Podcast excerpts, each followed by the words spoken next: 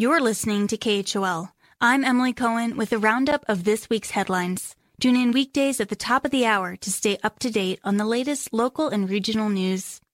Monday marked the beginning of open enrollment season. That means now is the time to purchase, update, or renew health insurance coverage for next year through the Affordable Care Act marketplace. According to Rob Woodson, an independent provider based in Wilson, a few changes made to the federal healthcare system earlier this year may make it easier for Wyoming residents to save money on their insurance. For instance, costs are now capped based on income for individuals making less than a certain percentage of the federal poverty level. So they'll pay more, no, no more than 8.5% of their uh, income for a benchmark 2022 plan.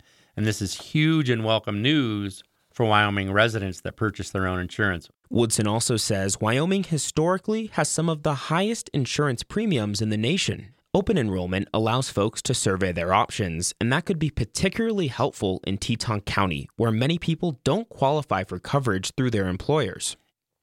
If you've been thinking about adding a pet to your home, look no further than the Teton Valley Community Animal Shelter. Capacity at the Driggs shelter is getting high, and fosters are needed for both cats and dogs. Michael West manages the shelter, and he says one factor, more than any other, is driving the current uptick in animal surrenders. In our particular case, like in Jackson for years, uh, we're seeing it that it's more related to people losing their homes and having transitional home issues. West says the shelter took in about six animals just in the last couple of weeks, all due to human owners losing their housing. There's now a variety of older cats and dogs, as well as kittens, who could use temporary homes. The shelter covers all medical bills while animals are being fostered, but temporary caretakers are asked to purchase their own pet food if possible. Applications and photos of adoptable pets are available at tvshelter.org. Another major anti vaccine mandate bill failed to pass the Wyoming State Senate Wednesday.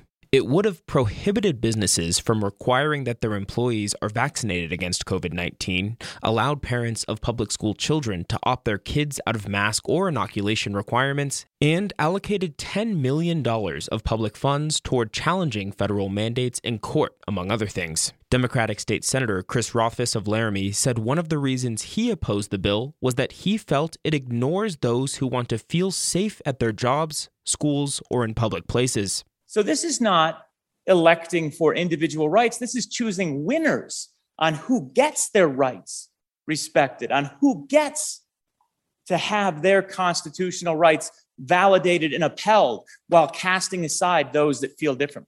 Others called the measure anti business because it puts employers in a bind where they're either breaking state or federal law no matter what. Now, just one COVID related bill remains in the state's special lawmaking session against President Joe Biden's mandates. But it's more of a declaration opposing federal orders, according to the Casper Star Tribune, and has almost zero legal teeth against federal laws.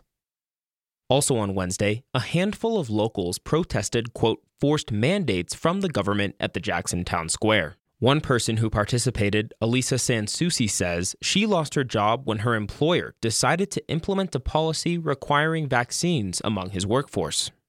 So I did just leave. You know, I didn't push anything. Um, and I understand he's doing what he feels is best for his business, um, but it's just really unfortunate.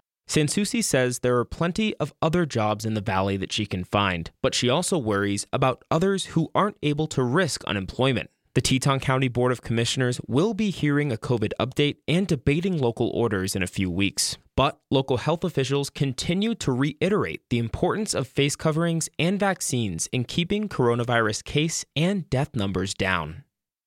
Finally, the Thanksgiving play, a drama exploring the meaning of Thanksgiving, opens at the Center for the Arts this week. The play is a satire, and it critiques uber wokeness and the erasure of Native American voices from storytelling, according to director of the production, Edgar Landa. There's something about humor and comedy that allows the, uh, things to impact in a different way that maybe we can receive it in a different way.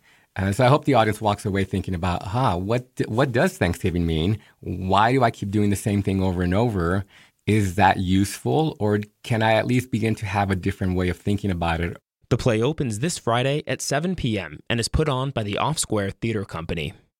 This has been the weekly news roundup from the KHOL News Team. Will Walkey and Kyle Mackie. I'm Emily Cohen for listener supported KHOL Jackson.